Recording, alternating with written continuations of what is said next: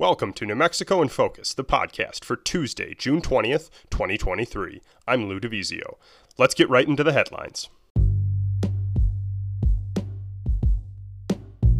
A decision on whether to refile charges against actor Alec Baldwin in the deadly Rust shooting case is coming less than two months from now.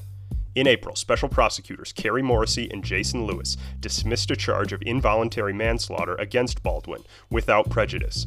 That's a legal indicator that the charges could be resurrected. At the time, a source close to the investigation told journalists that there was new evidence related to the gun Baldwin was holding at the time cinematographer Halyna Hutchins was shot and killed.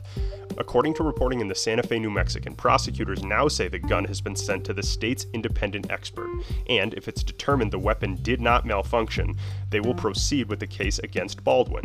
That announcement comes as we learn more about the manslaughter charge against film armorer Hannah Gutierrez Reed.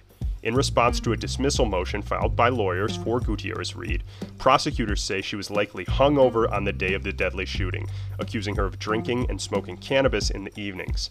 They're accusing Gutierrez Reed of having a history of reckless conduct. Her lawyers, in turn, cast doubt on the prosecution's case, saying they've resorted to a character assassination.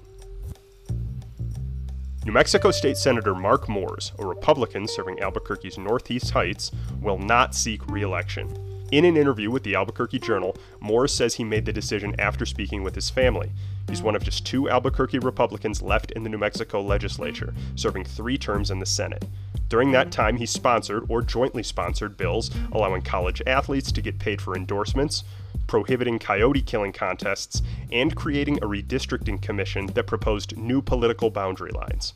Friday night on New Mexico in Focus, the Line Opinion panel will talk through what this means for political representation from the state's largest city and who could step in to fill Moores' seat. Keep an eye on your bank account. The state says it expects to start distributing $690 million in tax rebate payments as early as next week. If you lived in New Mexico and filed a 2021 state tax return and aren't declared a dependent on someone else's return, you'll be getting an automatic payment of $500. Married couples who filed jointly will get $1,000. The Secretary of the State Tax and Revenue Department says rebates will be deposited around June 21st. That's Wednesday. If you received your tax refund through direct deposit, that's how you'll get the rebate check too. Everyone else will get a check in the mail, which will be printed out and sent between June 20th and June 29th. In our first segment of the podcast this week, we head to Chaco Culture National Historical Park, where a decision to halt future extraction leases led to a protest that forced a U.S. Cabinet Secretary to relocate a planned homecoming event. Joining Gene on the panel, Shaun Griswold, editor at Source New Mexico, Merritt Allen from Vox Optima Public Relations, and political psychologist and author Martha Burk. Here's Gene. Interior Secretary Deb Haaland's return to New Mexico was disrupted last weekend by protesters at Chaco Park. You might have seen the news. The plan was for Ms. Haaland to talk about the U.S. Interior Department's 20 year ban on new extraction leases on federal lands within 10 miles of Chaco Canyon. Now, Secretary Haaland changed the location of the event to Albuquerque after protesters blocked the road to Merritt. A group of Navajo Nation landowners who receive financial royalties for oil and gas around Chaco are upset over the Secretary's decision. They say it will cost them a chance at leasing revenue because their interests are now essentially locked out. Are they right? Is this a, basically a financial argument at that level?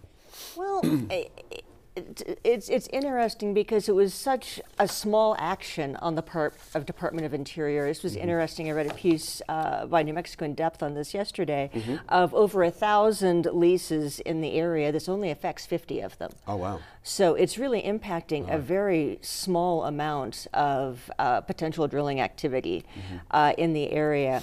And so I put on my former uh, government public affairs hat and thought about, okay, you know, what, what are the optics? Mm-hmm. And, and, and here's the thing when you're working for an executive agency and you're in DC, you're looking through the lens of the Washington Post and right. Congress That's and right. maybe the New York Times. That's right. And from that perspective, this looks great. We're saving Chaco Canyon. Right. And so, and I'm doing my boss's bidding. Um, I'm saving a national landmark. Um, I'm reducing uh, the impact of a national impact, uh, uh, reducing the impact of oil and gas on a national mm-hmm. landmark. Mm-hmm. I'm doing something for Native Americans. What could go wrong? That checks off all the positive checks, right? Right. Yeah. And the Washington Post is is going to pick up on that story. They're not yeah. going to get into the nuance of it. Um, most people at Department of the Interior do not care what the Albuquerque Journal thinks. That's, that's right. uh, so it's a really good Washington story. Yeah. Problem is, Secretary Haaland is from New Mexico. That's right. That's right. and she's probably going to come back here. Yep. So this boomeranged quite quite badly for Interesting. her. Interesting. And the Navajo Nation, of course, is not divided is not united in their perspective on this. You've got individual landholders mm-hmm. um, who are very unhappy about this because this is a key source of revenue for them. Mm-hmm. But you've got uh, other individuals in, who live in the area, their neighbors, who feel like the environmental impacts are hurting them. Mm-hmm. So it's a story where it seems like truly no one is happy. That's a good point there. Um, Shaun, interestingly, the, the uh, All Pueblo Council of Governors is very much in favor of the withdrawal as it stands now. Uh, not asking you to, to, to speak for the other side of it, but you know, it's pretty clear they feel these protections of a historic site are sacrosanct.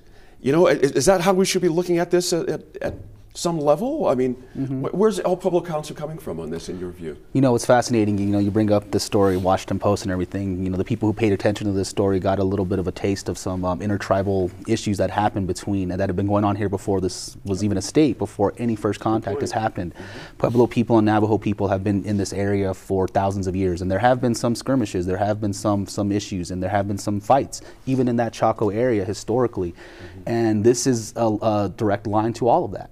And I think what we're seeing out of some of the language with some of the land allottees in the area was a little bit alarming and a little bit surprising. And I think that um, what, what, what the stance of the All Pueblo Council of Governors is doing is that they're looking for tribal solidarity. They're looking to say that we as 23, we as the 19 Pueblos want to work with our Apache band um, mm-hmm. relatives as well as people from the Navajo Nation, come together as they did during the redistricting process, as we see they say when we work together, we can make, we can enact change, we can do, you know, form public policy and show political will. Mm-hmm. But then we see the divide here. And that happened with the differences in, in, administrations. As we saw, the Navajo Nation elected a new president, yes. and this is a new administration that has different procedures, different policies in place, yep. clearly different ideas. Right. Because one and, and the, the, not only the president is new, you also have new speaker, council, Navajo Nation council, and one of their first acts, as they when they took order, was to, excuse me, was to um, rescind a, a, legislation that they had passed in their council that was um, in support of a five mile buffer zone, which is right. half of what the federal government moratorium is right now. Mm-hmm. They rescinded it to say, no, we don't want it at all. And so that just shows that, that as of right now, while the Pueblo Council of Governors is looking for tribal solidarity, it's just not right there right now. And mm-hmm. it's a mm-hmm. little bit split, and you're seeing that play out right now with the Chaco debate. Good recap there. Excellent. Martha, um, it's clear the protesters are looking for some kind of, kind of, kind of compromise. Shaun mentioned the five mile buffer versus the 10 mile. That's a, a tough moving piece because it could be three miles, it could be two miles. Who knows what the actual real number is to protect anything. But those who support the secretary said there's a misunderstanding, pointing out the fact that existing leases can remain. Exactly. You, see what I mean? There's a lot of. How do we parse all this? it's, it's, it's hard to follow this. I don't think they're looking for a compromise. I think they're looking for publicity. Gotcha. And I think Merritt is right. Uh, some of this is coming out of Washington. Mm-hmm. As we know, uh, immediately when this came up, uh, some members of Congress who have nothing to do with New Mexico right. uh, jumped on Haaland, uh, saying right. that she was in the pocket of the environmentalist, as right. if the protesters are not in the pocket of the Republican Party or the oil and gas industry, mm-hmm. or both. That's right. And so I think it's uh, it's sort of a tempest in a teapot. As you say, much of the land is, is already, they were, the Navajo were in on the original agreement. Right. It wasn't as if they were left out. Right.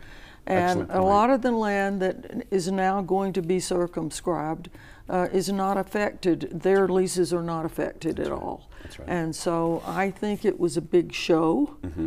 Uh, it's easy to block that road if you've been up to Chaco sure. because it's damn hard to get. That's right. Darn hard to get in You're not going to go around them. That's for sure. Yeah. And uh, and so I think that this is more a political issue than a real issue about rights to drill and so forth. Yeah, just a quick follow up on that. Uh, should Secretary Haaland consider that five mile buffer a little more seriously the first time around?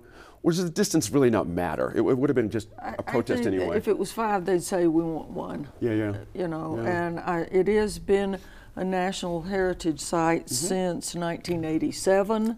Right. It isn't as if this is new, and no, I don't think. Uh, you know, you give a little more, a little more, and they're insatiable. That's right. Uh, the oil and gas people are not going to give up. They're just going to want more and more. So. Well, there you go. Exactly on that. Uh, Merritt, interestingly, uh, uh, Martha just kind of uh, referred to this.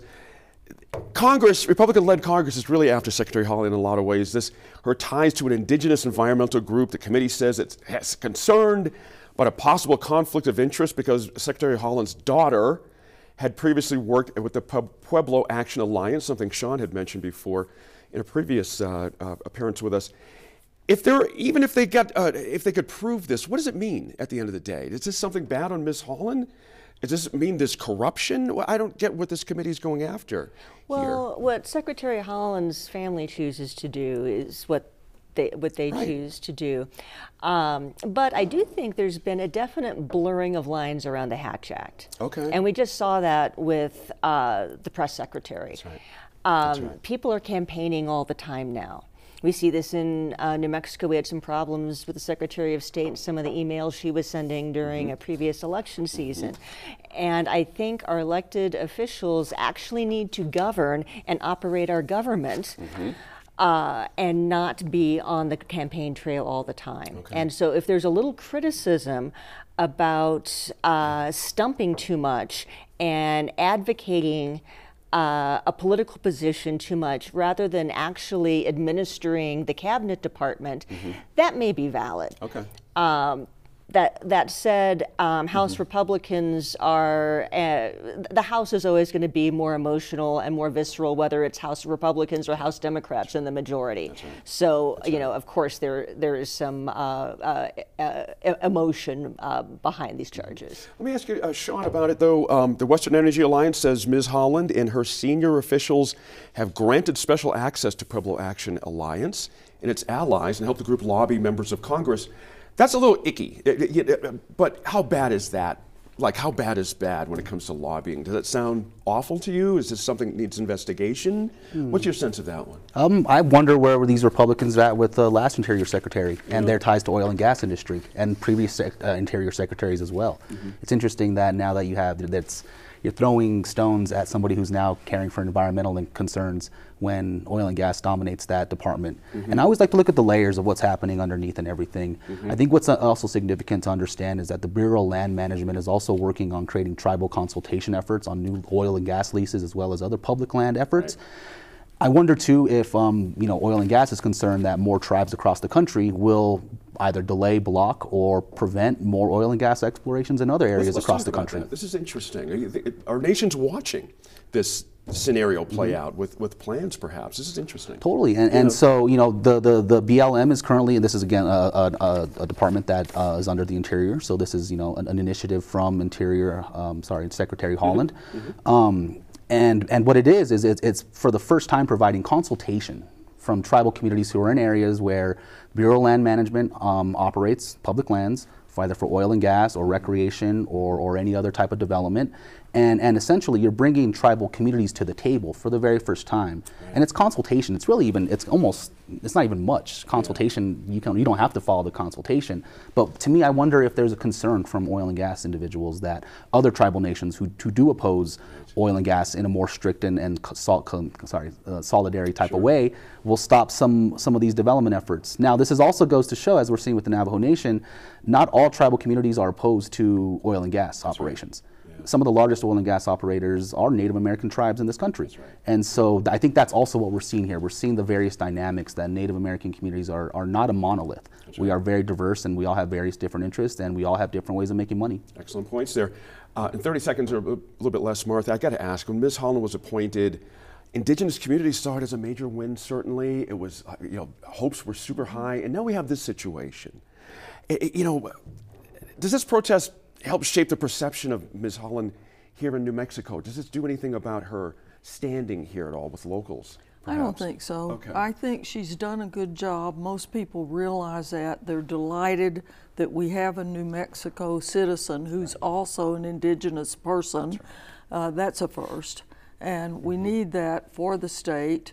Uh, in terms of the, did you say granting lobbying? Uh, Yes. You know, I, I spent 30 years in Washington in the belly of the beast. You don't grant lobbying. right. You go and try to knock on the door, and maybe you can get in and maybe not. right. But she, she doesn't have the really ability to grant lobbying. Yeah, we'll see how that plays out. Reputation's an interesting thing, but around here, she's just doing what she can. Abs- Yeah, absolutely.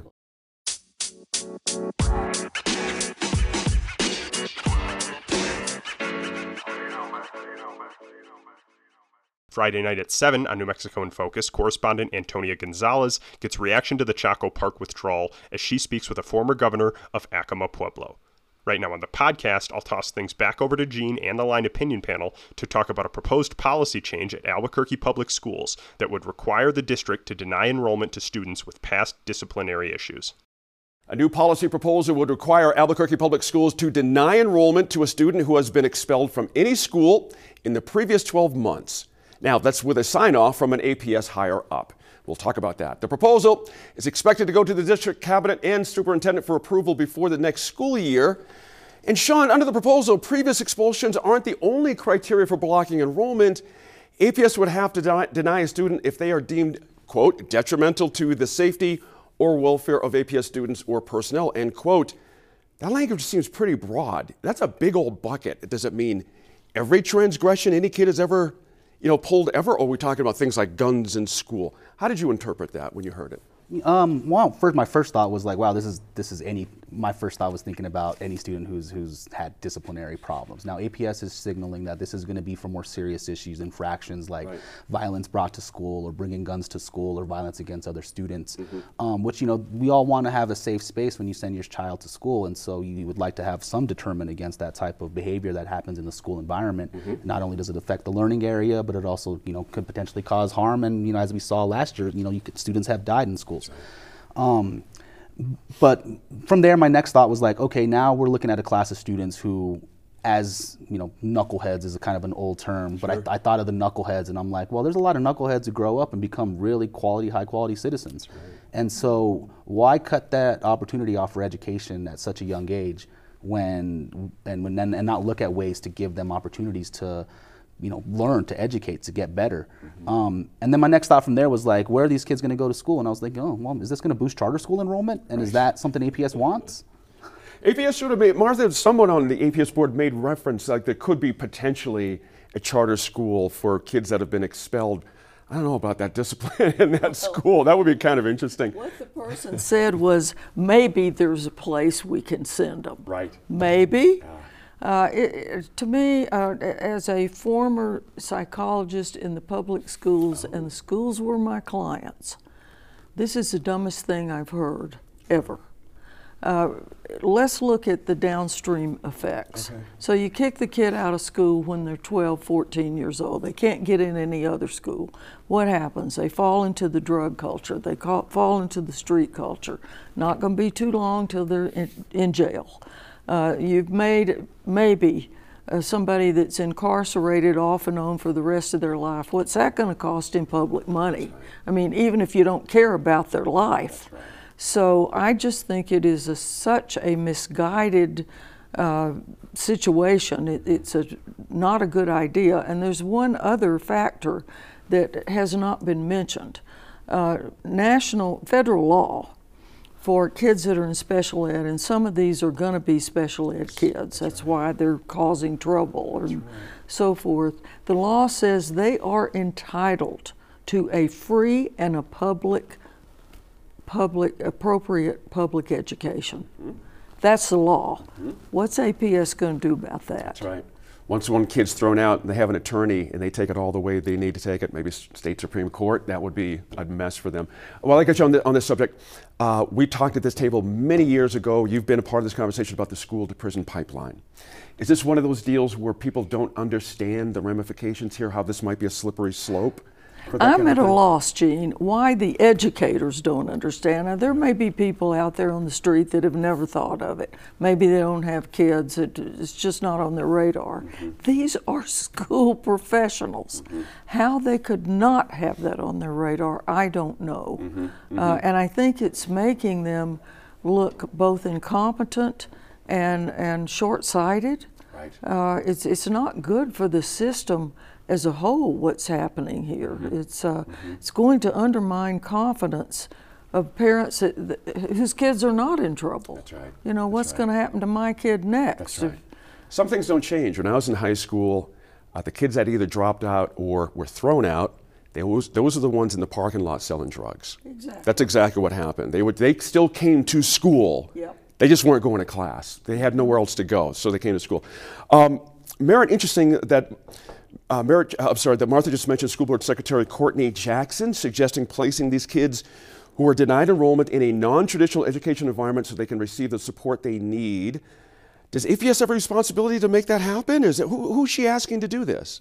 Well, I, I, I couldn't agree with my fellow panelists mm-hmm. uh, more. There are very different uh, layers of misbehavior. You've got your knuckleheads, you've got your truly bad kids. Uh, children have a right to education. Dumping kids uh, out, to your point, to Martha's point, they're, they're going to go somewhere. Mm-hmm. If you look at the endemic poverty and drug use in our state, this only perpetuates it. Um, uh, the, the, incredible lack of planning or safety net behind this is uh, truly breathtaking, mm-hmm. I think. Mm-hmm.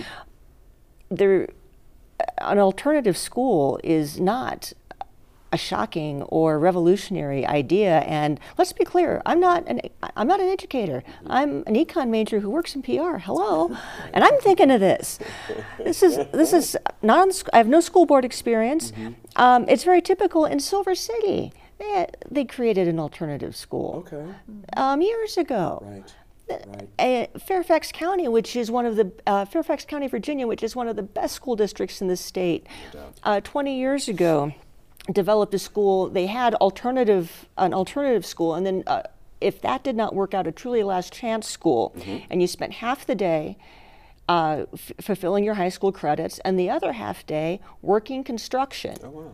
So if school was really not going to work out for you, you actually had a trade so you could go get a job. Wow.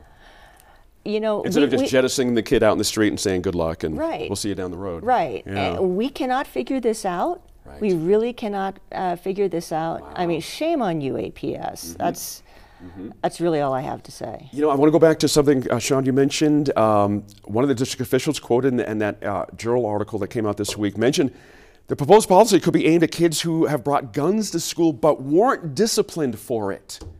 This is my big question. How, how can you not know the names of every child that has brought a gun onto an APS campus? Just let me get that out of my system. What do you, what do you, what do you think about this idea about uh, uh, targeting kids that have brought guns to school? I, I mean, honestly, I think that that's probably a bit of misinformation. You're right. I mean, how do you, how, do, how can you, first, it also shows a lack of distrust within your schools, your principals, you know, right. assistant principals, teachers. You're saying you're incompetent enough to not be able to provide all this information. So one, I don't even know if that's entirely true.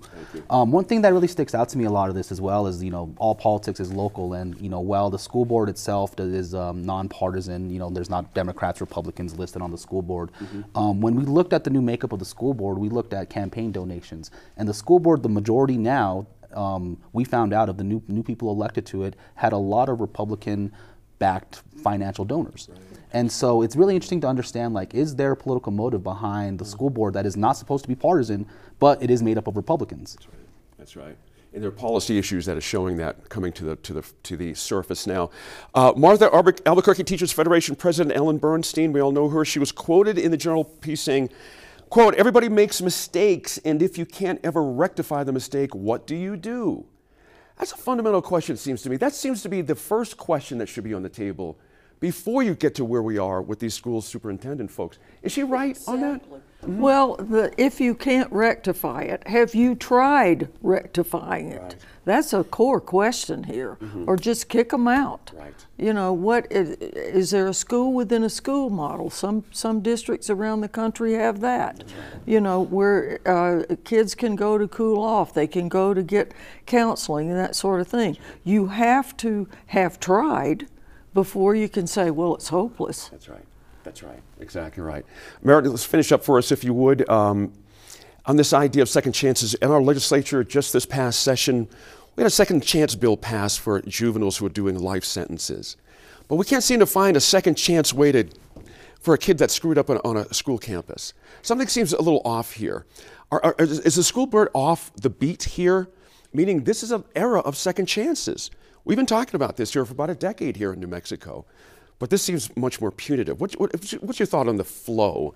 Are they in the flow of, of society here? What, what are they? I, I think I think this is completely off, and you you have to think about uh, again to the point: where are these children going to go? Are they going to go get a responsible job? Are they going to have the skill? Is anybody going to hire them? No. Why are you on the street? I got thrown out of school. The door slams in your face. That's right. I, I mean, no one has thought past, well, they're, just, they're not going to be in school with my child. I mean, th- this makes no sense. Isolating these children further gets nothing done. And I don't feel like this is a particularly uh, uh, liberal or conservative uh, position. It's just simply a matter of our society and an obligation to educate our children, which is kind of um, develop nation 101. That's right. This, You would this think. is, right. yeah, th- this is not, this, this Well said. very, very complex. John, well, actually, I want to uh, ask Shaun to finish up for me. I, I, not that I didn't love your point there. Uh, but is this the time, Shaun, for groups that represent kids of color to come to the forefront now? Not after this is potentially in place, but right now and say, no, no, no, no, no, no, we need to talk about this. Is this one of those moments? This is definitely a moment to bring that up because you know we're, we are going to see a disproportionate amount of students who are disciplined who come from communities of color, and and also when you look at um, other school districts who might even want to see this as a potential model to deal with their own issues, like who's this going to affect in the very end of it, in the uh, very end of it all. Right. So yeah, definitely this is a time for I think everybody to stand up and say we don't want this because right. what is that school that or this space that they're looking to create? That sounds like a jail. Right, exactly. Would you want to be seen walking in and out of that school? I mean, talk about the some kind of mark or something. You're just a different person in society at that point. So. In our final segment of the podcast this week, Gene and the panel react to a recent legal settlement announcement $500 million from the pharmacy chain Walgreens for its role in the opioid crisis. Here's Gene and the panel. Welcome back to our line opinion panel for one last segment. The pharmacy chain Walgreens has agreed to pay New Mexico $500 million to settle the state's legal claims over the company's role in the opioid epidemic. Now, that settlement is the largest in New Mexico's history of court battles with opioid manufacturers and distributors as well. And it marks the last in a series of deals struck with final pharmacy carrying companies, including Albertsons, CVS, Kroger, and Walmart. Get this, those four chains settled with the state last fall for a combined $274 million. The Walgreens money is going to be spread across the next 15 years. This is interesting too. I want Merritt to tou- touch on this. 55% going to local municipalities, 45% of it going to the state. Now, beyond that breakdown, we don't have many specifics, Merritt, on how the funds will be used.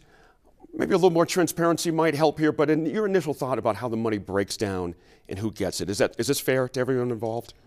I think I think that seems right. It worries mm-hmm. me uh, that uh, there is not the infrastructure to um, accept that money. Right.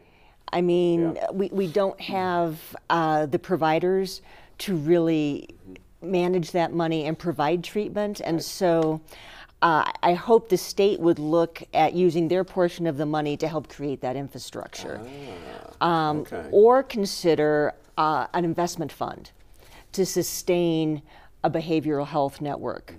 I think that would be the most sensible. That would be the most sensible thing because uh, you know, when we got our notes from uh, the show, uh, one of the questions was, uh, you know, can the state uh, uh, manage this money effectively? My first thought was, no, of course not. Uh, and, million. yeah, and money. it just, I don't feel like we have a good track record with it, but certainly our rural areas have been hurt so badly, and I feel like disproportionately mm-hmm. by the opo- opioid crisis. I like seeing it go to municipalities. The problem is they're the ones who lack the most infrastructure to really administer those funds. That's and right. so if the state could really focus on helping those municipalities get the infrastructure and the providers they need, I think that would be a really good use of this it's an interesting point, Shaun, that, that the Merritt's making here, this idea of hot spots around the state, and there are for opioid epidemics, but her previous point about rural versus urban, Albuquerque's battle is certainly different than Clovis or wherever the case may be. Should there be more stipulations about how this money goes to certain areas around the state, as opposed to how we usually do it. Albuquerque and Santa Fe grab the biggest portion and then we all just kind of move on and don't think about it. Is this an opportunity here to really lean into some rural areas of our state? I think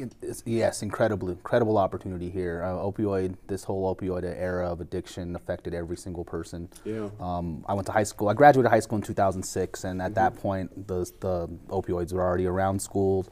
Um, students were abusing them, using them, and you know, 17 years later, the, the amount of people who've already died or are still in their addiction yes. is staggering. Yes. And so, and that's across the state. That's everybody. That's uh, and and that's not just even for people in my generation. That's all of us here that experience that at some point. Like we we're several layers, if not one direct layer, or personally from experiencing that ourselves.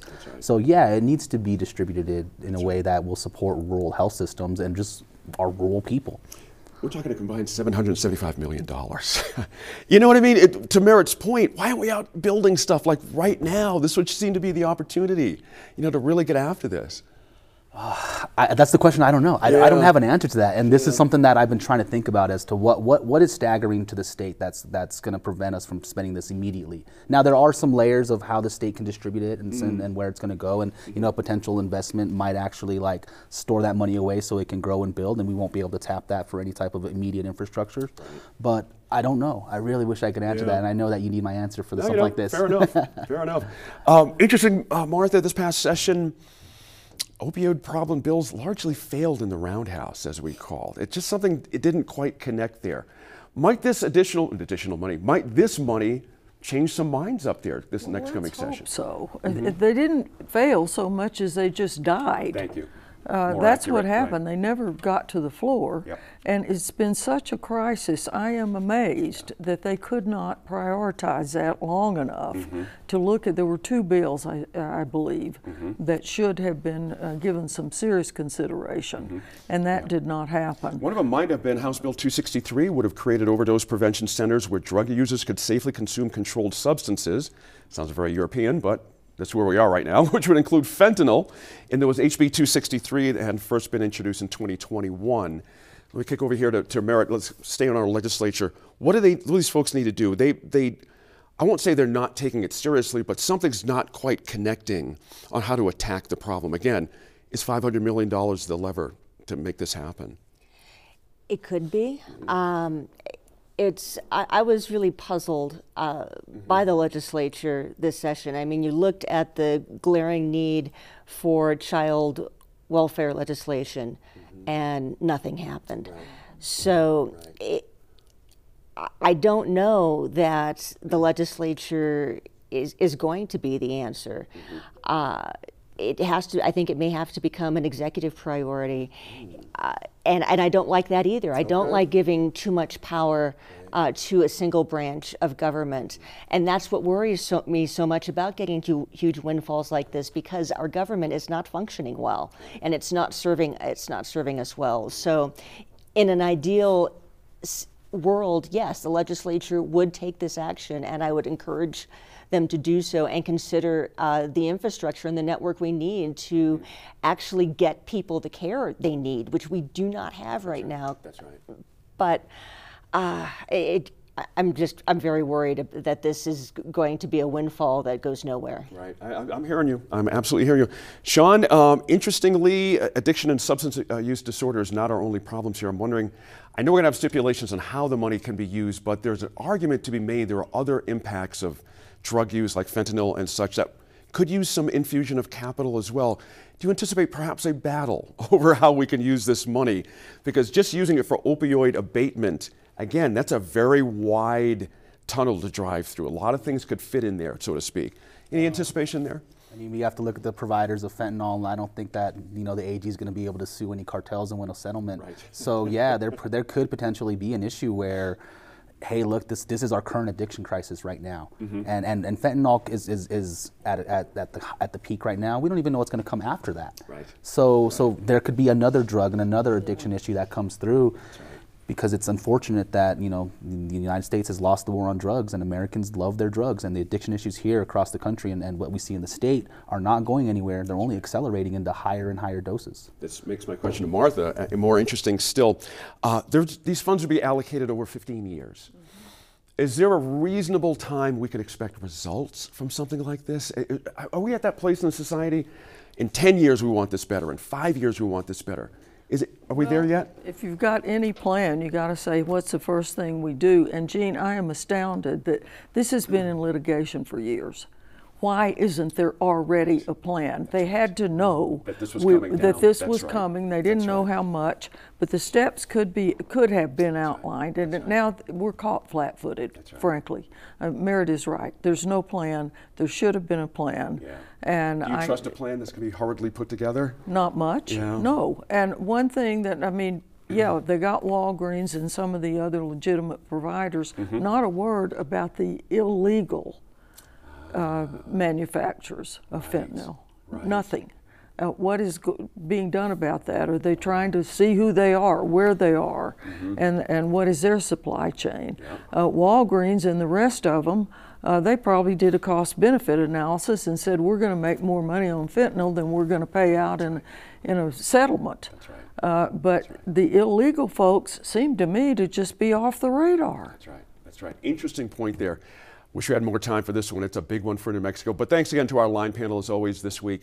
Be sure to let us know what you think about any of the topics these folks covered on our Facebook, Twitter, or Instagram pages, and catch any episode you might have missed on the PBS app, which is pretty cool, your Roku or your smart TV.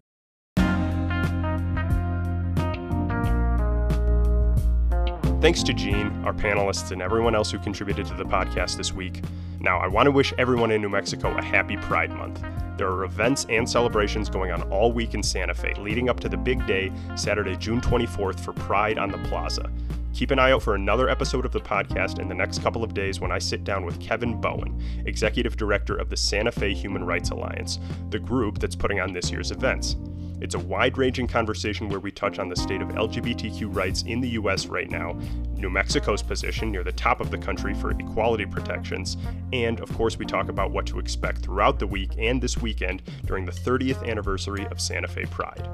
The new series of events sound like they're going to be a ton of fun and full of joy, but Kevin offered an eye opening dose of caution too, one that should remind listeners that even in friendly Santa Fe, organizers are acutely aware of the wave of anti LGBTQ sentiment across the nation.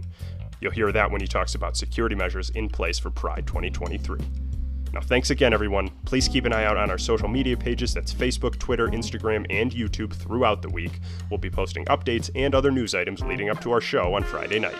Thanks again, everyone. I'm senior producer Lou DiVizio for June 20th, 2023. This is New Mexico in Focus, the podcast. Have a great week, everyone.